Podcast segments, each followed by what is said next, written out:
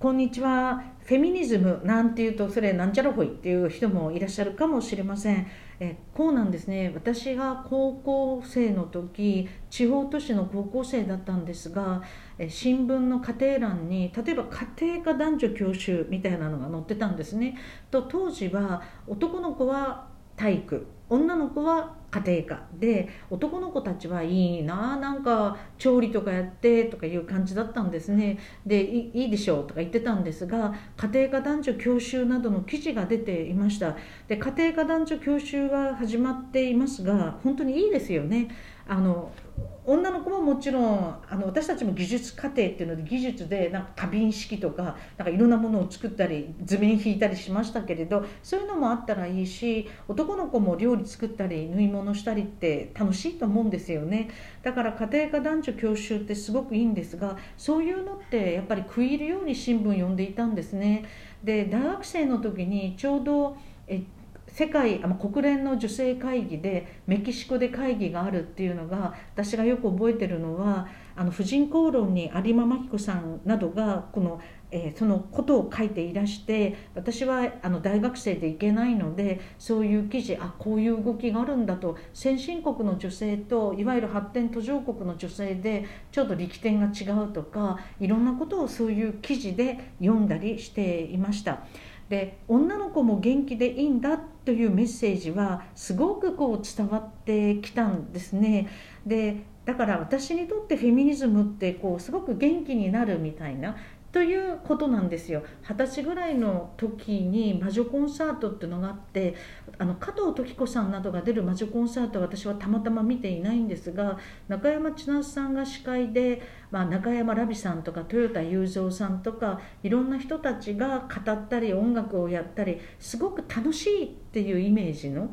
そういうものがあのあってそういうところに行ってなんかすごく元気になる。だから私にとってはフェミニズムってなんか自分が被害者で差別されてるっていうよりもなんか自分がとっても元気になるツールみたいな。エンパワーメントをしてくれる女の子も元気でいいんだとかロールモデルっていうかこうこういうふうに生きなくちゃいけないっていうのがあるわけでなく可能性は無限で無限大っていう感じでですねユーミンの歌じゃないけれどえどこまでも遠くまで歩いていけそうよっていうような、まあ、そんな方をしてくれるようなものです。で私はあの言葉ってやっぱり人をすごく元気づけると思うんですが私は母が私が二十歳ぐらいの時に「瑞穂ちゃんあなたはどっか骨のある女だから思う存分生きていきなさいよ」とこう言ってくれたんですね。それは本当に嬉しくて世間はいろんなこと言うかもしれないけれど私は私でそしてなんか親は私がどうなろうが、まあ、とにかく存在そのものを応援してくれるっていうのはすごく私のなんかすごい自信になったというか元気のもとっていう感じがしていますどうなろうがなんかこうこういう生き方をしなくちゃいけないとかこうしなくちゃいけないっていうのではなくってあなたは存分自分の思うところにのっとって元気で存分に生きていきなさいよっていうことを、まあ、とりわけ母親親から言ってもらい続けたっていうのはなんか良かったなというふうに思っています。だから、まあ、フェミニズムっていうと、まあ、ジェンダー平等とか男女平等とかあの女性差別の撤廃とかいろんな言葉があるかもしれないけれど私にとっては自分の心の奥底の声を大事にして、えー、どう、えー、元気に生きていくのかそのために社会の中で生きにくいことがあったらそれを変えていくっていう感じなんですね。二十歳ぐらいまで18くらいまでかな。好きな人ができたらスイスかどっかの教会で結婚式を挙げようなんて本当に思っててで小中高とか好きな男の子とかできるとえー、っとなんか語呂合わせが悪いな。これちょっと言いにくいとかですねいろいろ思ったりしていたんです。だけど二十歳を過ぎてこのことが抽象的な話ではなくなった時に誰々くんと呼んで対等に付き合っていたのになんで私が吸収合併されなくちゃいけないのか。当時は、えーと、今日は埼玉とか名前をこう続けていく合併する時は東京三菱 UFJ じゃないけどだから共和銀行と埼玉銀行が一緒になると共和埼玉になるとか、まあ、そういうふうにこう合併企業が合併する時って名前が残るんですよ。だから私はなんで私が吸収合併されなくちゃいけないんだろうなんて思ってでも私はだから実は福島みずほ実はっていうのは変ですがこれ戸籍名でずっと生まれてからずっと福島みずほなんです。パートナーがいて子供がいてもずっと、えー、福島みずほのままでこれ良かったなって実は思っていて無理やり名前を変えてですねそして通称しようとかして私の名前が何で使えないのとかもういちいちいちいち思ってたらもう頭にきてですねだからあの余計すごくストレスフルになったかもしれない。でも選択的夫婦別姓がぐらい本当に実現するように頑張っていきたいというふうに思っています。えこれは選択ですからね。だから伊集院瑞穂とか綾小路瑞穂とか華麗な名前で再デビューっていうのも あ別にいいわけだしあの女性の人があの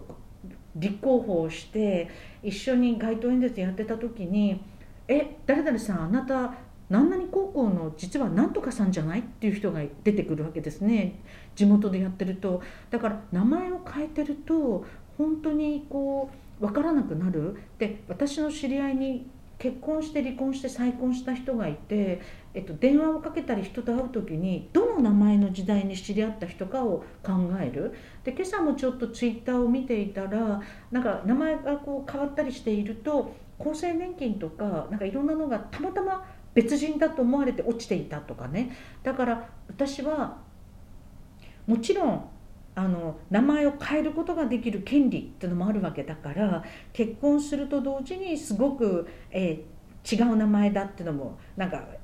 申請オープンっていうのでまあいいしでもあの実は1988年11月27日かなある国立大学の教授が戸籍名を強制しないでほしい通称使用をさせてほしいっていう裁判をやるっていうのを榊原藤子さんなどと一緒に担当したんですね。当時は科研費なども実は戸籍名だから彼女は私立大学ではある名前を使っていてそしてずっと大学院時代から論文を書き続けているから科研費とかいろんなのが戸籍名になると困っちゃうわけですよ。つまり本を書いてる名前と授業の名前が違ってくるとか。で学者にとってはこれは致命的で要するに国会図書館などでもこの人とこの人は同じような研究してるけど同一人物かどうかってわからないとか。でがまあ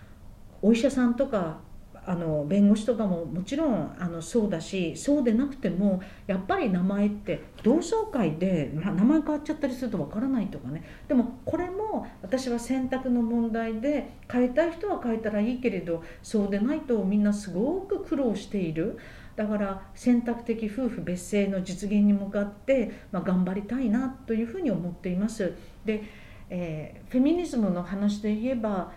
私は福島みそほで将来、えー、恋愛したり誰かと一緒に暮らしたりいろんなことがあって仕事もするだろうけれど私は私のこの名前で元気で生きていきたいと思った時に何ていうか自分の人生のプロデューサーえー、監督主演女優、まあ、自分の人生の助演女優ってことはあんまないと思いますが、まあ、自分の人生をどうプロデュースしながら生きていくかみたいに思ってですね、まあ、あの元気になったっていうこともあるんですね。まあ、あの自分がこういうふうに生きていきたいっていうことと社会の中の生きづらさをみんなで一緒に変えていくっていうことを、えー、まあ元気にやっていきたいっていうふうに思います。